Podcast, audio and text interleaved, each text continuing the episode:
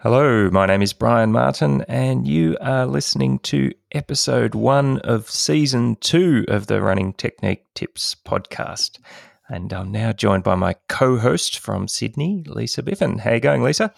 Doing pretty well. I'm still very much in this relaxed state of mind. Haven't quite found the enthusiasm to start running yet, and I haven't even got a plan, so that's how much I know. Do you know what was funny? I was swimming the other day, just doing a few laps, and I started laughing to myself because I was like, I can't believe I've turned into Brian. My plan is to be unplanned. I never thought I'd see the day. I'm kind of shocked and horrified. Lisa doesn't have a plan. This does not compute. Who are you, and what have you done with Lisa? I know. I'm not sure either, but I think it's a combination of after being away for so long, like coming back, settling back in. I've been so busy at work. It's been a bit crazy, which I guess you imagine after having a fair bit of time off. And so every time I come home, it's like, oh, just the thought of having to sit down and think about anything else is in the too hard basket. So I've been living like you at the moment, just unstructured and just seeing where the wind blows me. I like it. This could be a whole new thing for you, turning over a new leaf, relaxed, unplanned Lisa. Oh, I'm not sure how long it will last, but yeah, look, I'm doing pretty well. What about you? How are things going down your way? Yeah, things are pretty good. I have been doing a few things. I have actually started running again, only modestly though. I've just sort of been doing 3 or 4 days a week of walk running. I have been continuing the follow-up on some of those kind of post-marathon medical checkups that I was looking into. So, yeah, got, blood work and tests back and talked to the GP about that. And anything significant? Yes and no. There's no crazy major things, but yeah, my cholesterol's a little bit higher than it should be, and sort of surprisingly, my sugar's a bit up as well. So that one was a surprise because I really actually don't eat much in the way of sweet stuff. So yeah, hang on a second. Stuff to work on. Don't you eat like a basket of fruit every day? Fruit. Yeah, I suppose you could count that in there. But yeah, that's good, right? Fruit's good for you. Maybe not in the quantities you eat it. Yeah, maybe that could be a thing. And yeah, did a little bit of stress hormone testing and that, and got those results back, and they weren't too bad. So I'm not in a state of complete, adrenal meltdown. But yeah, things are working pretty well at the start of the day, at the end of the day on that sort of cortisol hormone front, but not so good during the middle of the day. So there's a big crash. So kind of getting out of bed all right, which kind of rings true, and getting off to sleep okay at the end of the day. But, yeah, there's some stuff in the middle of the day. And yeah, some of my poor sleep has been sourced by getting off to sleep well, but then sort of waking up later on and not being able to get back to sleep. So there's a bit of stuff there that still working on, but yeah, generally things are improving on that front. That's good. It's great. Yeah, but it's good to kind of get that data, I suppose, to confirm that yeah, they're not all well on all fronts, but equally no major disasters there to worry about as well. So that was kind of reassuring. What else have I been doing? I've been coaching Kira, so working on her running technique. So Kira, the 11-year-old soccer player. Yeah, and how's that been going? So how many sessions now? 3? We are actually up to 3. Yeah, just did one yesterday. So yeah, she's traveling really well, and we can hear a little bit from her a little bit later. What else has been going on? Oh, heaps. And I have started we are now in season 2, episode 1, where we're looking at 5K type training. But the other things we're going to talk about were kids' running technique and following Kira's journey along. But also I indicated that I was going to get some of my running technique looked into. So I did my first step into that during the week. So I went and saw Kevin Lieberthal from physio at Central Park in Malvern. And Kevin's the physiotherapist that we've had on a couple of times to talk about our ITB syndrome woes and my old man calf and various other things. So, so yeah, did that process during the week as well, which was really good. Yeah, I've got some stuff to work on running technique-wise, so I figure that will be something that we'll be able to talk about probably over the next 6 weeks or so as I go through a bit of a remodel. And the other thing that that I've sorted out during the week was actually to make a couple of appointments to see some people in Sydney. So I'm booked in to have a little lesson and get some technique feedback from the one and only Keith Bateman, who some people may be aware he's the Masters world record holder over a number of distances for the 55 plus age group. He's one speedy guy. He is a speedy machine for a mature gentleman, well, even in general, actually. Yeah. I think his 10K time for over 55 was like pretty close to 32 minutes or in that range, which is just super fast. So. Yeah, that's crazy. So, he's a running technique coach as well. And so, yeah, I'm going to have a session with him, and I'm also going to catch up with Tom DeCanto, who's the sports podiatrist that we had on as well.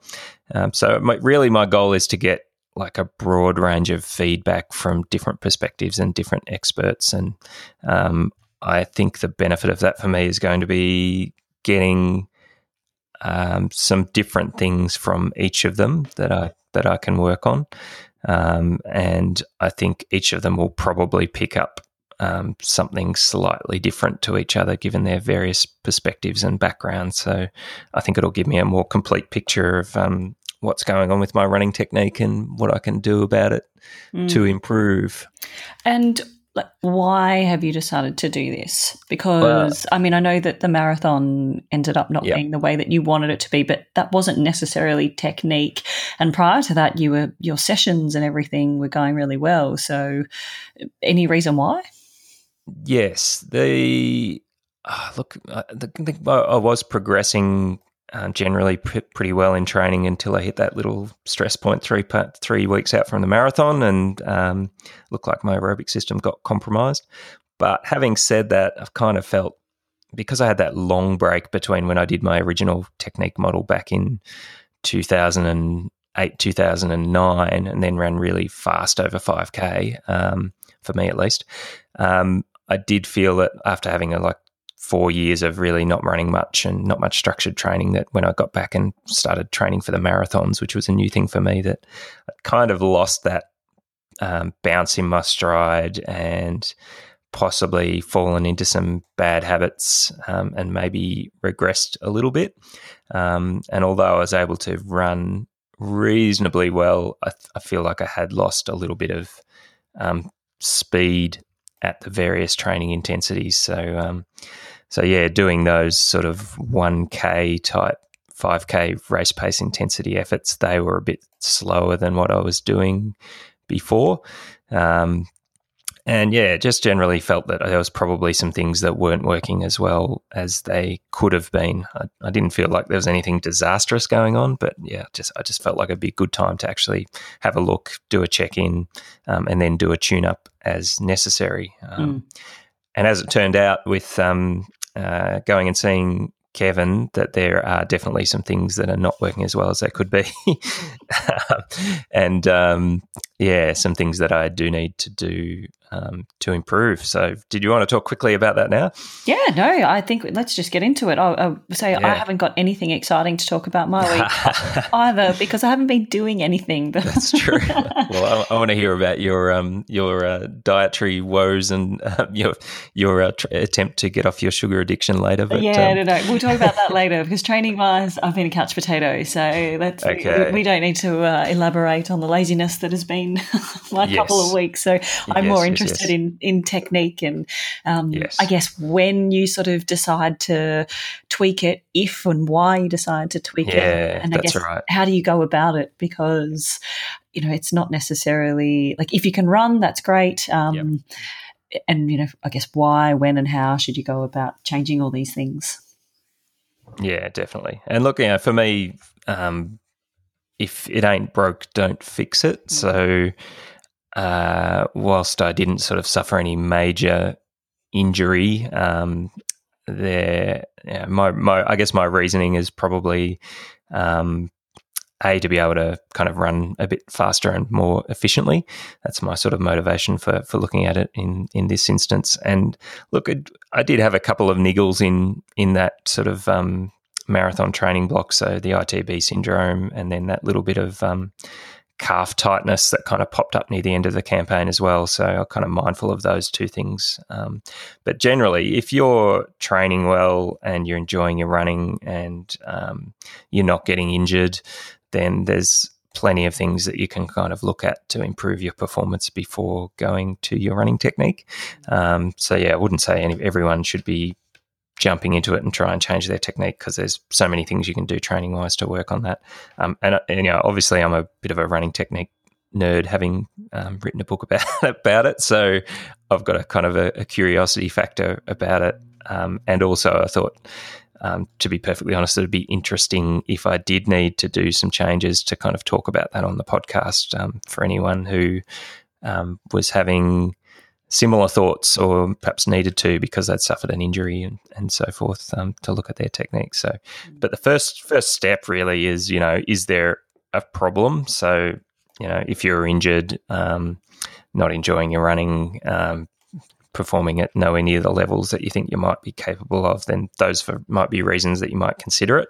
But the first step is to actually assess what's going on and getting a bit of a baseline. So there's, I guess, back when I was looking into this and doing some coaching in sort of 2009, 2010 or 11 period, there was very few people actually offering gait analysis or running technique assessment kind of services. Do you remember that? I don't know about you, but it just seemed, yeah, it seems like now though that every man and woman and their dog is doing it these days. So I think there's been such a boom in recreational running. Yeah. There was obviously that big push around that barefoot or you know, minimalist type of shoes, and even just in the whole, you know, from the activewear space and then the shoes and everything. I think it's just brought a really big awareness into the space of running, and I guess then people become a little bit addicted and then they want to know how to improve. And, you know, obviously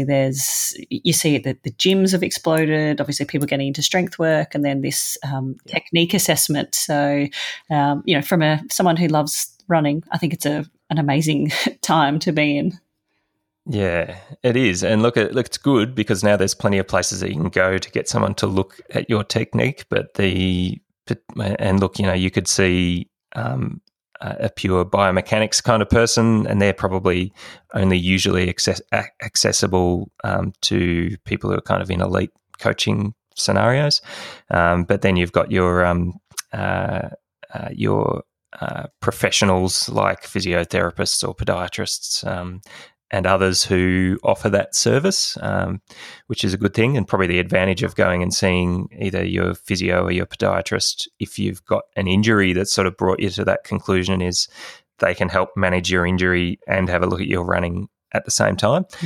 So I see that as being a positive thing.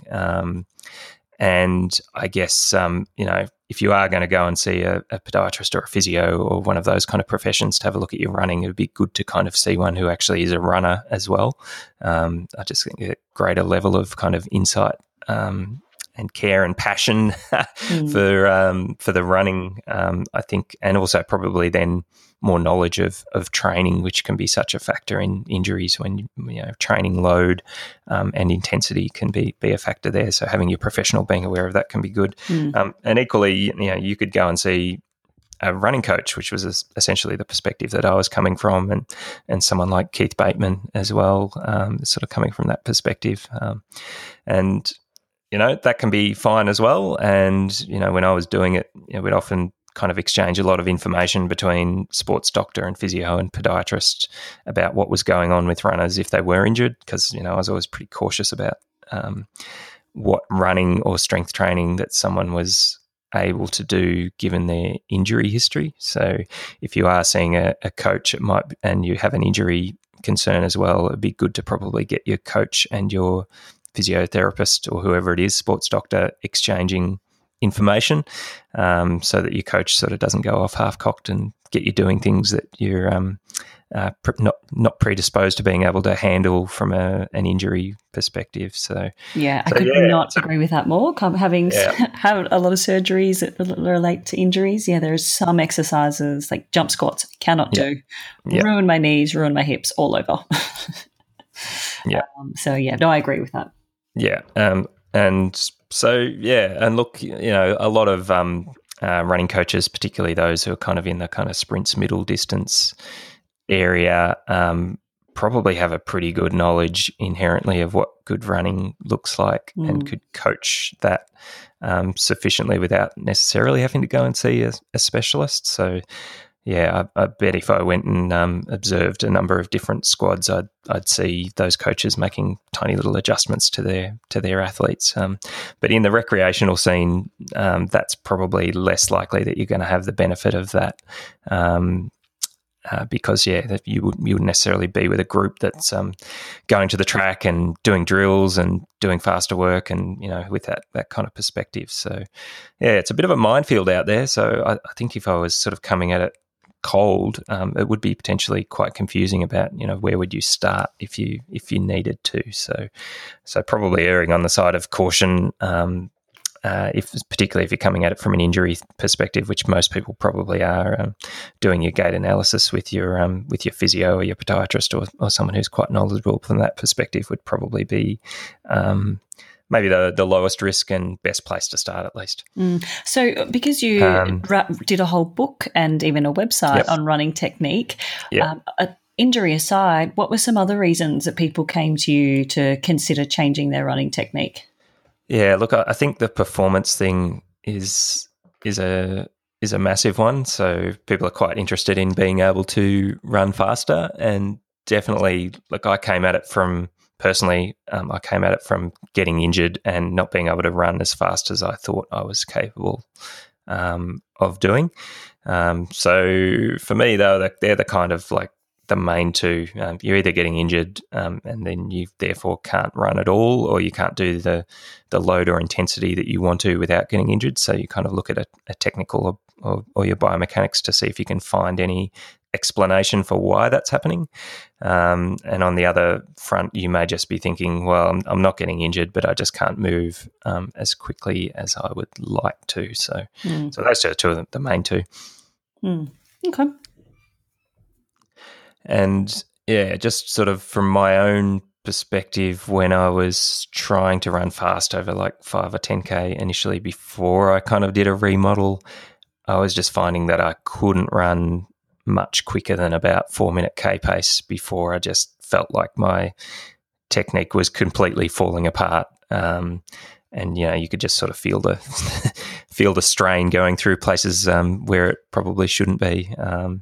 For me, I was quite focused on, A, resolving my injury woes, but B, being able to just move a little bit quicker so I could, make that step to being able to feel more comfortable and in control running at 3-minute 30-kilometre pace as opposed to, maybe feeling comfortable in control at 4-minute kilometre pace or a little bit over. And I was able to do that. But right now, if you told me go out and run at 330-kilometre pace, I think I would actually struggle a bit, even for a short period. Two of us, I don't even think I could do a stride at that pace at the moment. And look, getting back to going and seeing Kevin, he was really good because he started out by doing a couple of like little functional and strength assessment and stability tests, which again is a good thing because you might pick up the fact that you've got inflexible ankles or you've got no strength in your calves or you can't do a single leg squat without falling over. So you might have some stability things that you might pick up at the absolute get-go. And then those things tend to kind of translate into your running mechanics. So Kevin did all those sort of things with me before we actually got me running on the treadmill and Kevin sort of filming my running technique. Have you got that footage so we can post it up? I do have some of that footage. It's going to take a little bit of editing to get it into a state where I could post the video of it initially. I'm going to sort of prioritize grabbing some audio out of some of the key interactions and the advice that Kevin gave me after he'd had a look at my running. So I'll pull the audio out quickly and, yeah, probably look to get the video. It'll take me a little bit longer to edit because that's not necessarily my forte, but I should be able to get something out in the next few weeks to kind of complement this ongoing discussion around running technique. Yeah, it's a really nice story. I'd love to see what you're looking like currently, yes, and where you end up. And I think, like, I'm a visual person, so I'm sure lots of listeners are the same as well. And, you know, whilst I understand the words and what you're saying, as soon as I see like the pictures or the photographs, it all comes together and makes sense. And I'm sure there's a lot of other people out there as well. So it'll be an interesting little study. It will be. And look, if you wanted to have a look at what my running technique looked like back in 2008, I've kind of regressed a bit back towards what I was doing before, which is probably not a giant surprise. It is easy to kind of regress back into habits that you had previously. So the kind of the main things that and those videos are actually posted up on the runningtechniquebook.com website. So I did put up some video of my sort of before and after kind of shots from, well, this is what my technique looked like before I did some work on it, and then I had some video of me running afterwards as well. So you can kind of get up to the story so far, which was me not moving so well, being a pretty big, massive overstrider, and you can then see where I was looking a bit more kind of dynamic and bouncy and moving a little bit better. And once I get these new videos up, you'll see that I've kind of regressed backwards a little bit. So the things that Kevin picked up were, there was a slightly overstridey, but that wasn't like a massive concern. And look, that kind of rings true with how I felt when I was running, and the fact that I didn't really kind of suffer any major injuries, just sort of more niggles.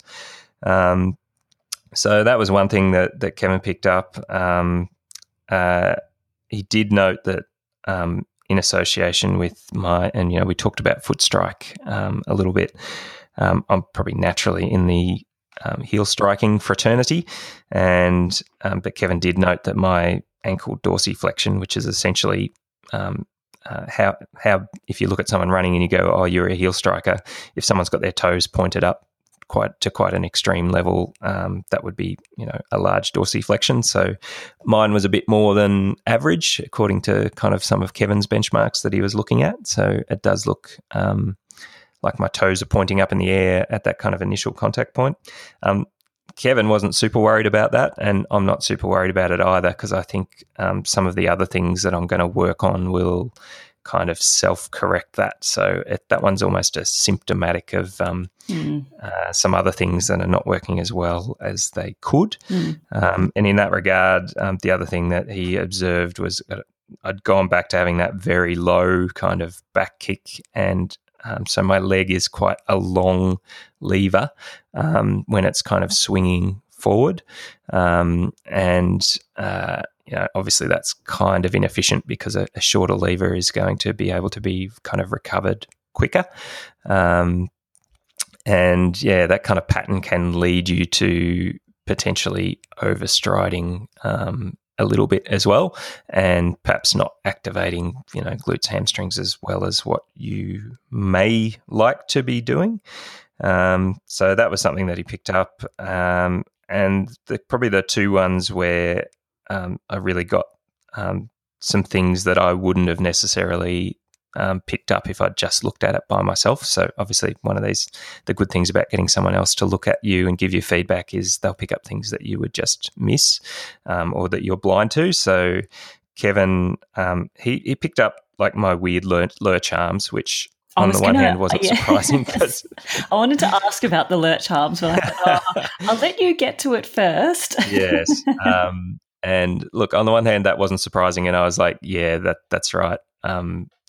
my arms are weird, and my right arm in particular has a tendency to kind of straighten out and get really kind of low and lurchy. But the thing that Kevin picked up was that was actually happening quite early in the arm, kind of before it was starting to swing back. So it was almost like my arm was straightening before it was swinging back. And that was actually throwing me off balance. And you could kind of see that once he pointed it out to me. So that was a really good pickup and something that I need to now sort of probably take my arm swing more seriously as a technical thing that I need to work on. And the other one that he pointed out, which, you know, how I talked about, I felt like I'd lost that bit of spring and pop in my stride, was, just that kind of lack of stiffness, especially around the kind of knee joint. So do you think that's a result of the marathon and the marathon training? Because I'm feeling exactly the same, even after this 4 weeks break. Like I take a step and I feel like I'm just, I don't know, I can't even describe it. Like I'm, I don't know, just a lead kind of balloon. Yeah, look, it could be. And certainly in the marathon, you obviously don't do as much speed work and other things which might help you kind of recruit and activate, you know, all of the muscles that go to forming a nice sort of stiff and bouncy kind of support and extension chain there. So for me, it was kind of evident in the fact that when I was sort of in that sort of support phase with all of my body weight over the top of my, you know, hips and knees and ankles, that my knee flex was, you know, really quite a little bit larger than what you might expect during that phase in the running. So for me, if I can get my hamstrings especially activating a bit more and strengthen them up, I'll probably be able to maintain a little bit more stiffness,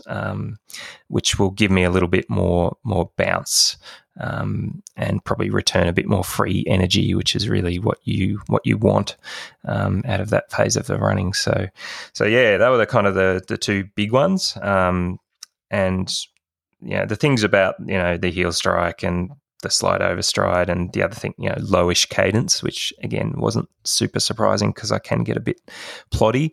Those things are kind of more symptomatic of other stuff that was going on. So I think if I can get that pop back in my stride, and so yeah, going to the things I'm actually going to do or think about doing based on what Kevin's picked up, are definitely working on my arms.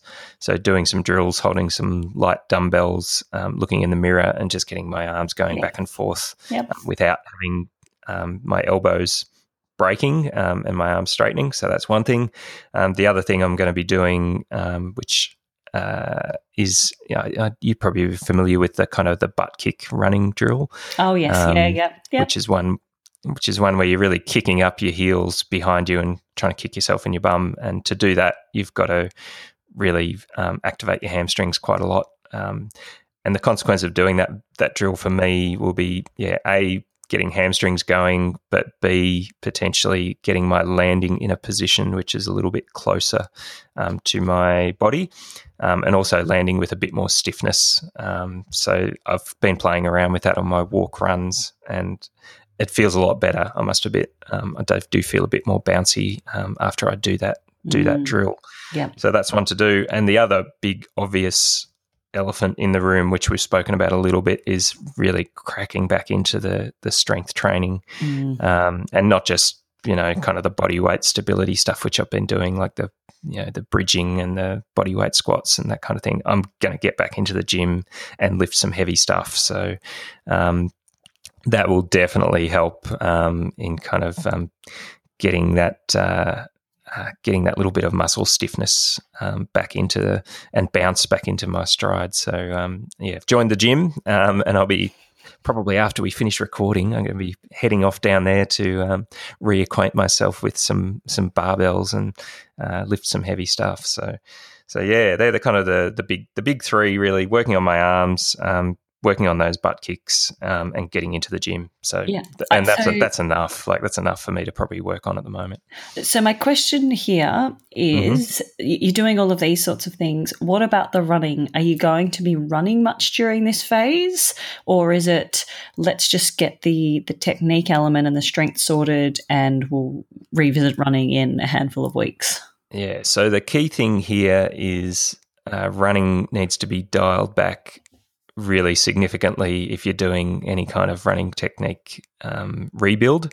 And so my initial plan through this kind of 6-week period leading up to Christmas was to do a couple of weeks of walk running and then just start building up my base again. But now that I've confirmed that I've got some technique stuff that I need to work on, I'm pretty much going to lock into doing 6 weeks of very low volume and intensity walk running where I'm just focusing on technique. So what that's going to translate to volume-wise is probably I'll probably run 4 to 5 days a week, but they'll be like half hour to 40-minute walk-run sessions. I won't be doing any kind of unbroken running in the foreseeable future until I feel quite comfortable with these kind of back to the future changes that I'm implementing to get moving a little bit better. So, yeah, once I feel comfortable that I'm moving well, then I can look at doing some unbroken running. But that's going to probably take a few weeks now to kind of bed these changes down. And obviously no racing. And this whole process really, even once I start running again, it's probably going to then take at least another 6 weeks or so to build up a volume of running to even kind of consider racing. So I think I was initially thinking I might race in February, but I think that might come back now to March, but I'll kind of revisit that depending on how well I'm going. I'm kind of hoping, since I've been through this before, that once I wake my body up again, that it'll kind of slot back into a better movement pattern, maybe a little bit quicker than the first time around, but I'm not banking on that. I'm probably thinking that it's probably going to take me about 12 weeks to be in a position where I could do a shorter race, like a 3K, 5K. After that period, I wouldn't be entertaining the thought of doing like a 10K half marathon or marathon. I need a lot longer to kind of bed those changes in. And, you've got to get fit moving in a different way. You're using different muscles. You're putting different loads on your body. So you've really got to let yourself have a long period to adapt to that. So I'm going to be quite conservative in approaching any racing, and particularly longer racing. So I have to be a bit careful about that. Yeah. I remember when we tweaked my technique, gosh, it would be 10 years ago now, I reckon. Close to. Maybe not quite 10, but close enough, maybe at least 8.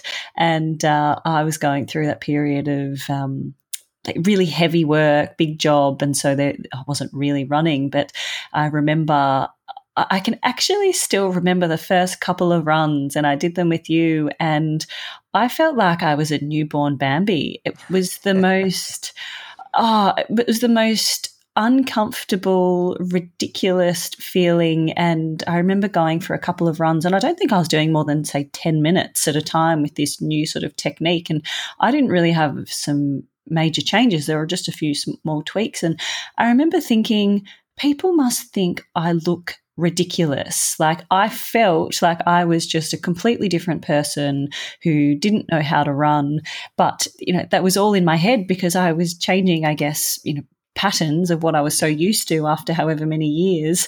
And from an outsider's perspective, I probably looked much better than what I had, how I'd been running, but it felt so foreign to me. And it took, I can't remember, but it certainly took a while. And now if I was to revert back to how I was running, I could tell you immediately that I was running incorrectly. Yeah. So it's funny, like it definitely works, but you've got to commit to it. So, you know, like you are now, I wasn't racing, I wasn't training for anything, and I was prepared to take the time and invest in this change. And, you know, my change was that having been a ballerina, for whatever reason, I ran like I was a ballerina. It was as if I was doing split jumps through the air. I'm not sure if you remember. I do, yes. You're probably one of the toeiest runners that, yes, that I've seen. My heels didn't even get my midfoot didn't even get close to the ground. It was just ran all on my toes. It didn't even matter if I was running for, you know, 90 minutes. It was all on the toes. And I mean, you talk about overstriding. I think I take the medal for the biggest overstrider ever. It was just this beautiful glide that just, you know, slowly. And I think I remember we did my cadence. What was my cadence? And it ended up being, I don't even think I hit 170 to be, if I remember. You're pretty long, and you're a bit long and lopey. But you're interesting because, you know, a lot of people say, you know, if you just change your foot strike, that will stop you overstriding. But you were a 4-foot overstrider, so you know that kind of basically counter argument to the fact that just changing your foot strike around would like fix all of your problems. So, but I really enjoyed the process, and I think that's when I really started to get into running technique as well. So, if it's something that you're looking into, it's not going to be an overnight change. You have to invest in it, I think, you know, understand the theory behind it too that's relevant to you. So, you know, that was what was interesting for me, you know, having done all those years of ballet and, you know, that didn't translate very well to a quality running style. Yeah. And look, you know, reiterate what I said earlier, if yours ain't broke, don't fix it, because it's a fairly challenging process, and you've probably got to have the right personality and or the support around you when you're making that change, because if you aren't the kind of person who can like dedicate to it and really get into it and manage that process yourself, then if you are going to do it, you probably want to do it with the support of your coach or your physio or your podiatrist or whoever it is that you went to see. To do that, you'll need some regular check-ins along the way to make sure that you're implementing as intended, because it's pretty easy to go off track. And look, I'm a perfect example of that. I've got a lot of knowledge, but I just went back into my running without kind of thinking about it and got into some bad habits again. And yeah, once I started training for the marathon, I just probably embedded those with week after week of running those, you know, 60 to 80K weeks. And then there I am. I'm not back at square one, because I guess one pleasing thing was when we're kind of looking at the perspective of me from the front and the rear, I was still pretty stable initially when I started out, because I had no glutes, had no bum. No bum. I was all over the place, which was contributing to my injury woes. So I'm relatively stable, but I'm a bit slow and ploddy and a little bit overstridey. So got some things to work on, but it's not a complete regression or a disaster. So so at least that was pleasing.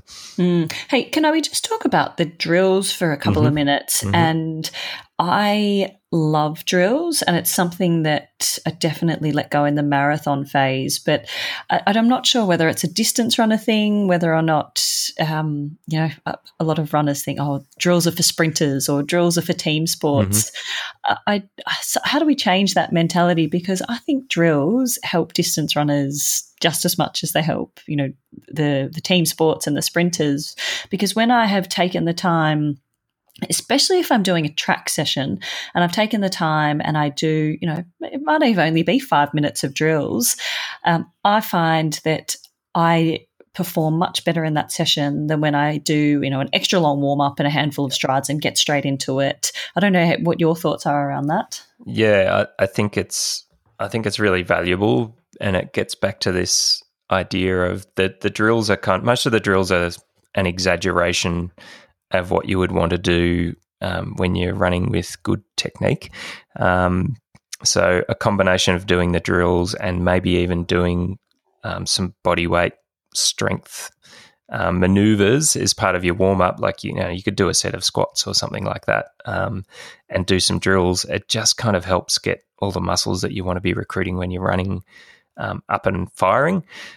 So like if you're using that kind of a march, a skip drill, that's kind of like an exaggerated movement pattern that is similar to running. So you're really emphasizing getting your glutes and hammy switched on and putting some force through the ground, and then, you know, recovering your knee and getting that up. But it's all kind of silly walking. It's a bit Monty Python where if you looked at someone doing it, you go, that doesn't look like running. But if you kind of look a bit deeper, you're kind of just doing movement patterns, but an exaggeration.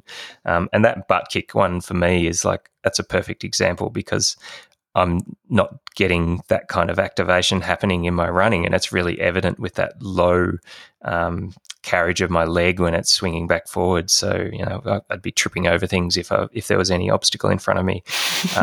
So for me, doing that drill, and then, and I've actually been doing it in between my walk-run segments, which is kind of a good thing to do. So run for a couple of minutes and then walk for a bit, do the butt kick drill, and then just get back into running, that it actually feels like things are, I'm landing in a better position, and my hamstrings are activating a bit more because I did that kind of exaggerated movement pattern beforehand. Yeah. So I think that's where the benefit is. Yeah, and I'd like us to get some videos, and we might actually even just delve deeper into drills specifically on one episode, because just on that butt kick exercise, so that is something that you know, flicking your heels up to your backside was, I guess, a movement that I used to do in dancing.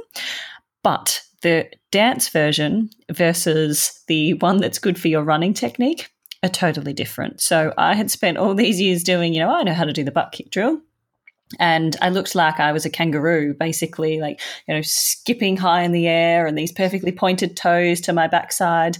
And when I moved up here to Sydney and was doing the drills, our coach's wife, who was an excellent, amazing middle distance runner, has got an amazing eye for technique. And so she took me through the drills properly, and I was doing the butt kick drill completely wrong.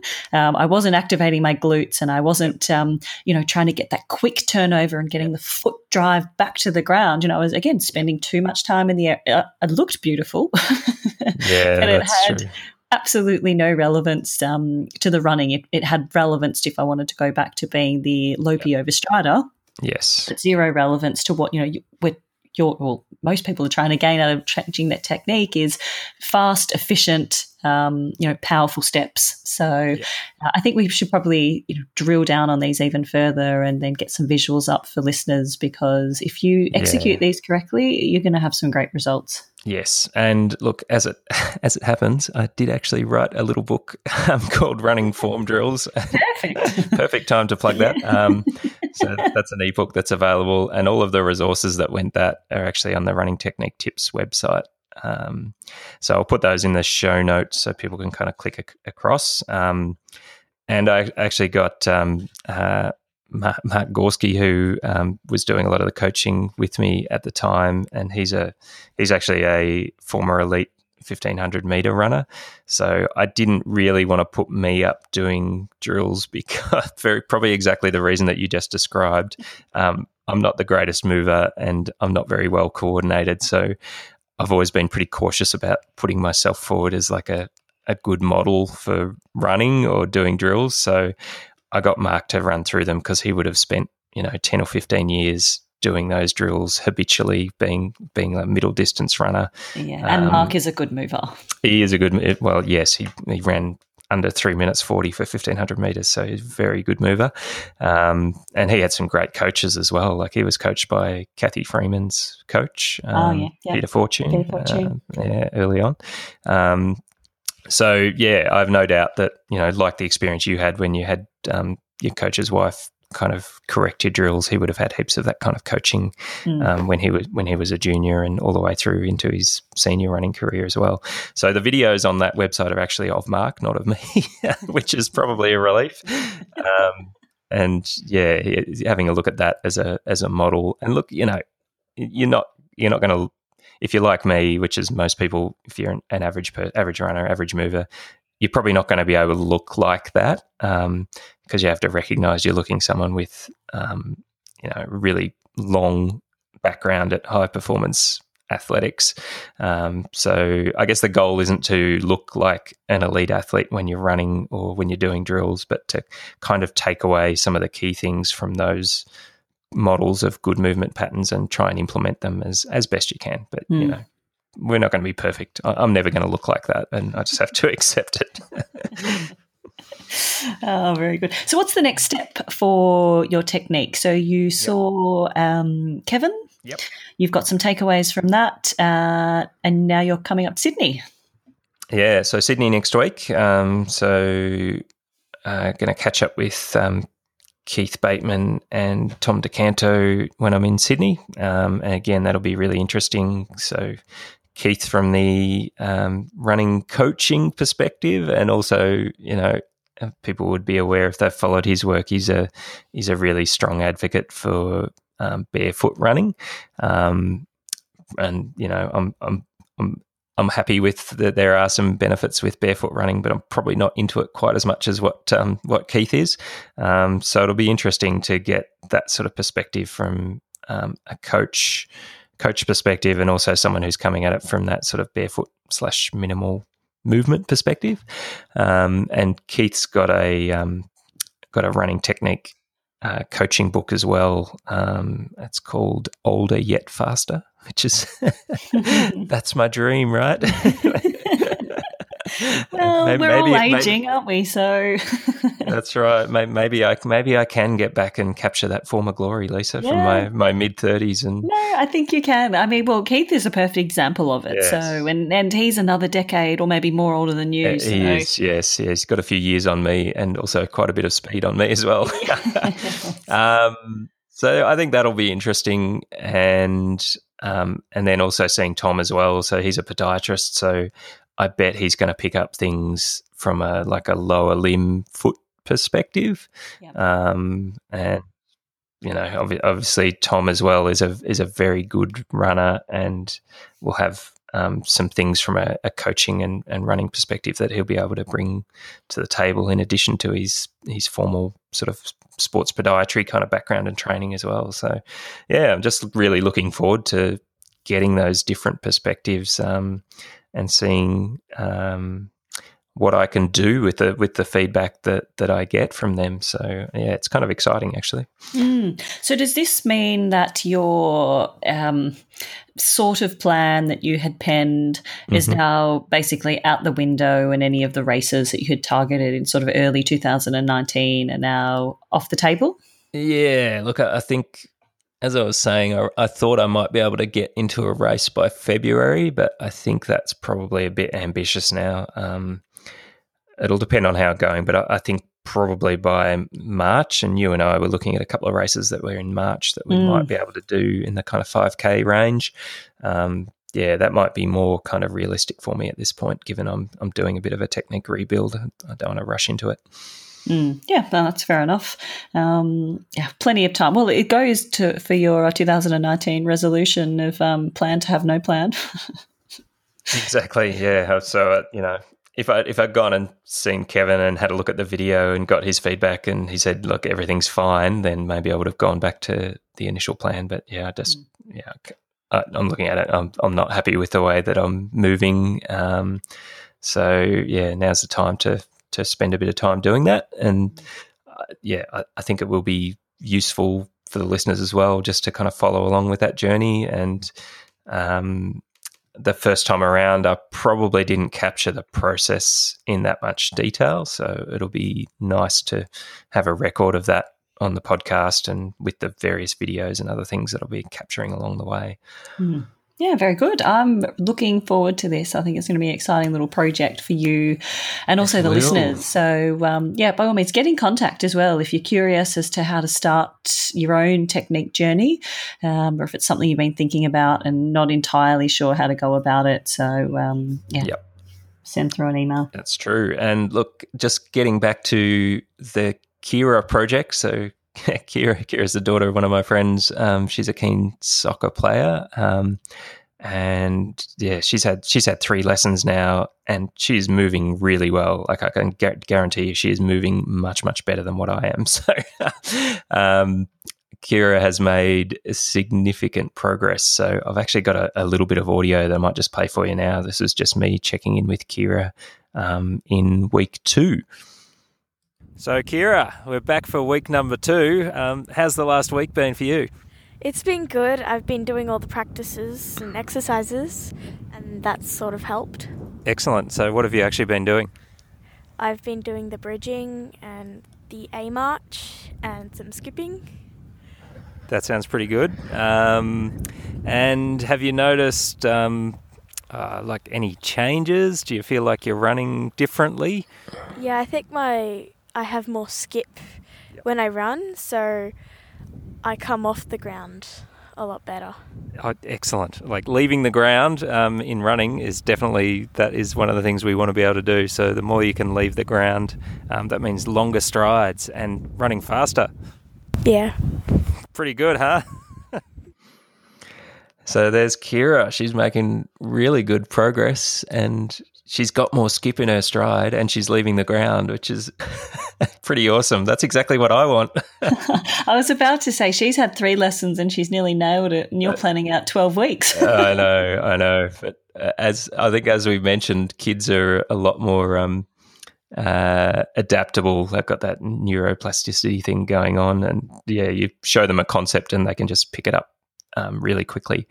And Kira's been dedicated. During the week, she's been doing a few little exercises and practicing a couple of the drills. And when she goes and soccer practice or acrobatics and she's running around, she's practicing some of those things that we tried. So she's making great progress. And when I get round to editing some of the video together, I think people will be really surprised at the level of progress and how quickly that happened. And look, for me now, from a coaching perspective, I have to be really cautious, and I probably did this a little bit when I saw her last night, of now overcoaching her, because it's pretty, what she's doing is now pretty good. So I've got to still give her a couple of little things to work on. Kira has to work on her arms as well, so that was something that we played around with. Yeah, exactly. So I'm still doing a little bit of tweaking, but now the movement pattern looks really good. Looks really dynamic. She's moving a lot faster. So yeah, I have to be cautious now about overdoing it. So probably what we're going to be doing for the next 3 weeks is just more actual running when we're catching up, and just making really minor adjustments rather than kind of overdoing it at this point. And we're going to find a nice gentle hill. I've got a dad having a look for a hill close to home that we can do a little bit of stuff there, because that's something that the hill you don't have to think about too hard, but it has a lot of benefits for your technique in terms of strength and getting that posterior chain activated. But I'm probably not going to say to Kira, I want you to activate your posterior chain. I'm going to say, like, run up this hill fast, and that'll just kind of kick in and happen automatically. Good idea. So, yeah, it's interesting, but I think it'd be very easy to kind of overcoach children when you're working on technique, and probably once you've got them moving pretty well, it's then more about probably training rather than too much technique tweaking. Yeah. Oh, you've got lots of little technique projects under your wing at the moment. Yeah, that's right. Yeah. So what about you? How is your sugar detox going? Yeah, so I'm not tweaking my technique. I'm tweaking my diet. And do you know what? It's going really, really well. So I'd mentioned last week that I'd started the MAF 2-week test, which was the Phil Maffetone test around basically trying to recalibrate your system and remove sugars and carbohydrates to see if you have a carbohydrate intolerance. So I'm well aware that I do, and my reason for doing this was really just to kick the sugar habit. And as I'd mentioned, I'd put on 4 kilos after the marathon because I did nothing but sit around and eat a lot of food, which was fabulous. So I've been I haven't been 100% diligent, and there haven't been massive things that I haven't done right. So one was actually had a mango, and you're not meant to have fruit in this 2 weeks, but I was, oh my gosh, I was dying. I was really, really struggling, and it's mango season and they're so delicious. So I did have a mango, and I've actually just a couple of mornings I've had a piece of gluten-free toast with my eggs. I was really, really struggling. I've been starving. So which, you know, we had a quick discussion before we started recording, and you're like, oh, you're not meant to be hungry through it. And that's actually one of the points that is on the website around the test, is that the point of this is you should never actually be hungry. Yes, that's right. So, but I've just got a couple of challenges, and maybe they're excuses as well. I'm not sure, but I'm struggling to prepare enough snacks. Being, you know, back at work sort of full time and having to have pretty much work longer than full time hours this last week, and I just really haven't had the time with, you know, the kids and all the rest of it to prepare those adequate in between snacks. And for me, that's the biggest challenge. So because I've been so determined, you know, to get off the sugar, I haven't been snacking a lot. So, you know, I guess I haven't probably been eating enough, because the food that you are taking in, I guess, is so clean, and, you know, my body, I've got a pretty high metabolism anyway, so it just digests it so quickly. So, you know, I'm waking up in the morning and I am absolutely starving. So, and then, you know, my biggest challenge is nighttime as well. And you had sent me a text to say, have some cheese, which you're allowed to have certain types of cheese on this program, and that has been my biggest saviour. So, yeah, a bit of cheese and get some other healthy fats into you. That'll fill you up. Yeah. So anyway, so I'm on day 9. Actually, sorry, I've done 9 days. Today's day 10, so I've only got 4 days to go, and I have lost 2.2 kilos. So this is not a long-term exercise. There is absolutely no way you could do this over a long period of time. And I was saying to you before, there is no way I could do this if I was exercising. I honestly wouldn't cope. So, you know, I'm really enjoying it though. Like, I already feel better in myself from, you know, just my body and my diet. And I've been doing a little bit of gym, just sort of 30 minutes here and there, so nothing excessive.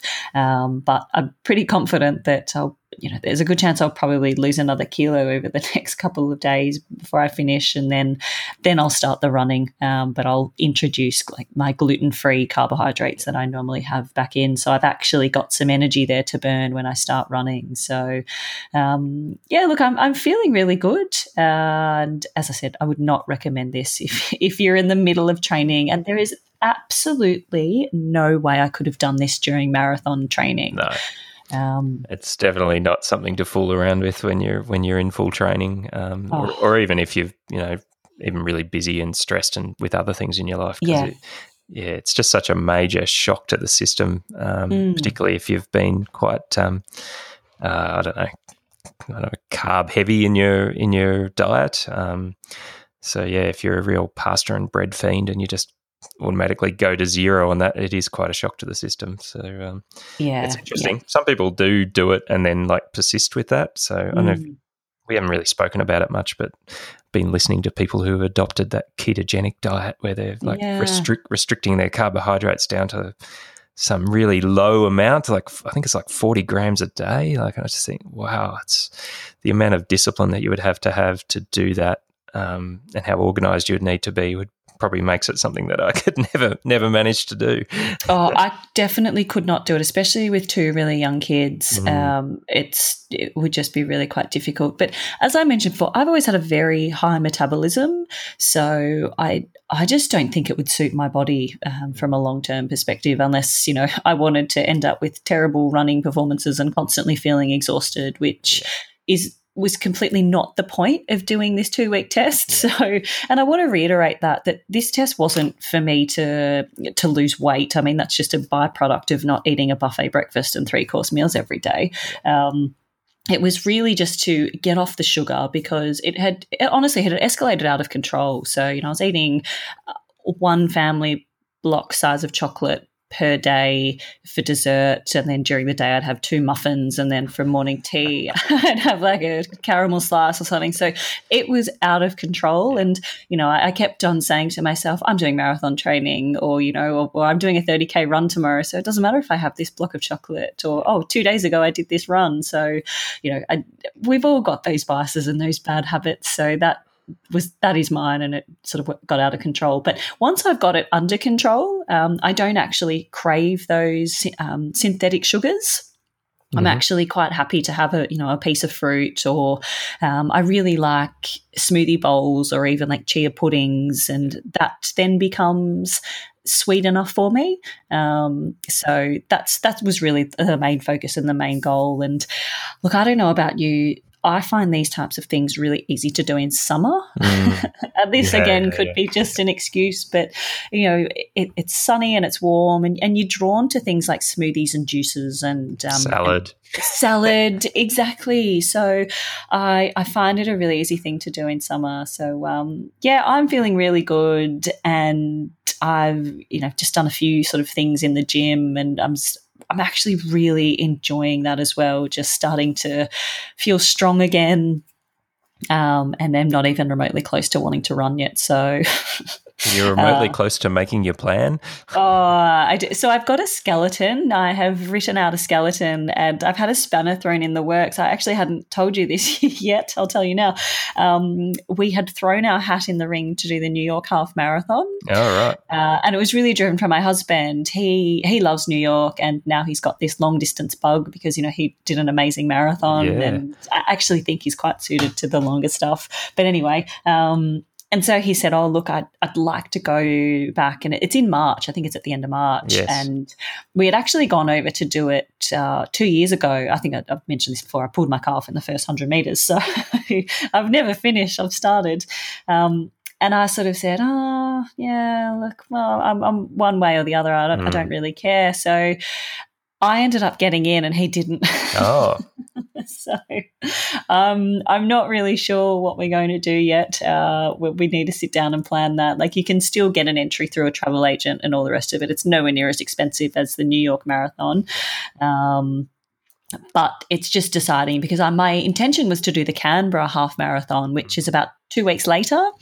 So now it's just a decision on, you know, whether or not we want to travel that far and all the rest of it. So so that's sort of in the maybe bucket. You've ruined our theme of 5K training if you do that. You'll be like half marathon training. Well, so no, not really. And this is where my sort of skeleton has come into it. So I'll just talk about my high-level plan that has not been bedded down, which is I'm going to see my amazing physio next Wednesday. Mm-hmm. Because one of the byproducts of this marathon is I'm feeling really stiff and feeling a bit, I'm going to use the word weird or funny, just around like my pelvis and my pelvic floor, and I've got some sort of tight adductors, and I've jogged to the gym a couple of times, which is 700 metres up the road, and it just hasn't felt right. So something's not quite there. There's something going on with my hips and my pelvis, and that I really need to get that sorted before I delve into any type of training. So I'll see her on Wednesday, and then I'm just going to spend this 3 weeks before Christmas actually doing walk jogging and continuing the gym. But part of my walk jogging is to include quite a lot of hills to walk up again. I really enjoy hills, and, you know, and like you, I find that even just walking up them, you are forced into a good movement pattern, because otherwise getting up that hill is damn hard work if you're not moving properly. So walk jogging, and then I will start a really hard 5-week block that last week of December. I've got some time off again, and try and be ready for the 5K State Champs on the 2nd of February. And I think I'd said to you in a text message, my plan goes to there, and then there's just this great big hole of I don't actually know what I want to do. And then, you know, further on down there's the marathon block, which I think I'll start mid-April heading into Gold Coast. But I've got probably about 10 weeks of I'm really not sure how that's going to look. And now with this maybe half marathon thrown in it, it's even more up in the air. So hence why I'm living like you at the moment. I'm very unplanned and unstructured. I predict that won't last for very much longer. No, it really don't. It really won't. So, so I'm not really sure. I haven't got my head in the game yet. You know, I don't know. I mean, you ended up taking, 6 weeks off, didn't you? It's about 5.5 or thereabouts. Yep. Yeah. So I'm not doing much now. I'm just walk running a few days a week. So, but yeah, it's a nice gentle way to get back into it. Yeah. I haven't got my head in the game, honestly, to just get back into that strict routine, if I'm perfectly honest. I've been really enjoying it at the moment. Like Wednesday night, we went to the pub after work and had a steak. That was really nice. And just, I guess, doing things that normal people do that aren't stuck to a strict training regime that work full time. So it's a busy time of year too, you know, Christmas parties and kids have got things on and all the rest of it. So I don't think I'm quite ready to get back into that strict training regime and routine yet. I think I said last week that part of, you know, whilst I love that part of the marathon of being so strict and regimented, it took a lot out of me just for lifestyle and how much you need to organise everything. So I really think that's good for you to be unstructured for a bit longer because, as you say, you just need a mental break from that.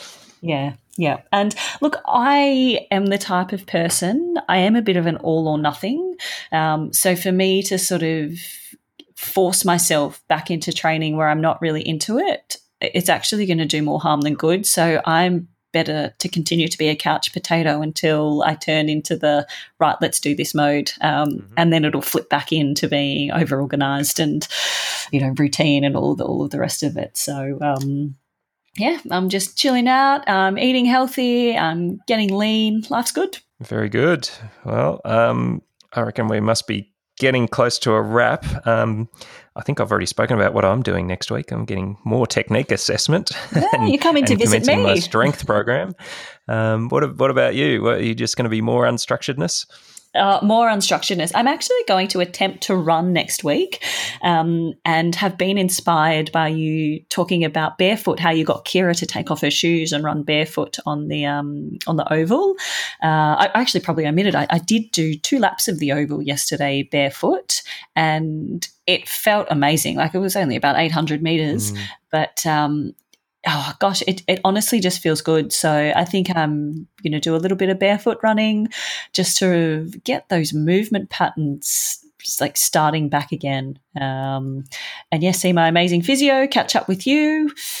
A bit of unstructured life. That's good. I actually just remembered when you were talking about the barefoot running on grass, like I like doing that, but when I was first playing around with this stuff, even if I went and ran on a grass oval barefoot, I could sometimes I could really stir up my sort of shin soreness issues and that kind of thing. And, you know, if you haven't ever done it before, even going and jogging around the oval barefoot on grass could actually overload you. So if you're not moving that well or you've never done it before and, you know, you decide at the age of, you know, about my age in your mid-40s that you're going to become a barefoot runner, you've got to be really careful because you will introduce some loads onto your lower limbs, in particular calves and feet, that you haven't experienced before. And even if you're on the grass and you approach that too aggressively, there is a risk of getting injured there. So, yeah, well, actually, that's exactly why I only did 2 laps because you might remember me saying that the actual there's a 2K grass circuit you can do, which is amazing. My husband said, "Oh, do you want to do the full lap?" And I was like, "There is no way I am running 2Ks barefoot." This is the first time we've run barefoot for years. Yeah. So it's definitely a gradual thing. But look, I love barefoot because it forces me straight up onto my toes. So I feel very much at home up there. But yeah, it will be a very gradual thing. I think you and I did it a few years ago, and I loved it. Like we used to, you know, we'd do a half an hour or 40-minute run, but the last 5 minutes it would start off being barefoot, and then you know, next time 7 minutes, and then 8 minutes, 10 minutes. You know, I think we ended up doing sessions barefoot, but it took us quite a while. Yep. Yeah, I think we did. Yes. So yeah, it's definitely something to consider. But yeah, it's a bit like the running technique changes. It's proceed with a lot of caution. And obviously you've got to have the right environment for it, because if you're running on surfaces that are not that friendly to your feet, you know, you're stepping on things that might cut you or that kind of thing. Or if you're not moving that well and you get onto really hard surfaces, that can also be potentially detrimental. But yeah, just, you know, take your shoes off, and particularly in the summer in Australia now, it's nice to go and walk around on the grass and have a little jog. So by all means, play around with it. Sounds good. Well, we might wrap it here. I think what I'm going to do is edit up some of Kevin's feedback to me as an appendix to this episode. So perfect. If you keep listening after we sign off here, you'll see a bit of Kevin giving me some feedback on my my lurch arms and some other issues with my running technique. You have been good. So you have been listening to the Running Technique Tips podcast with Brian Martin and Lisa Biffin. We'll be back with you next week.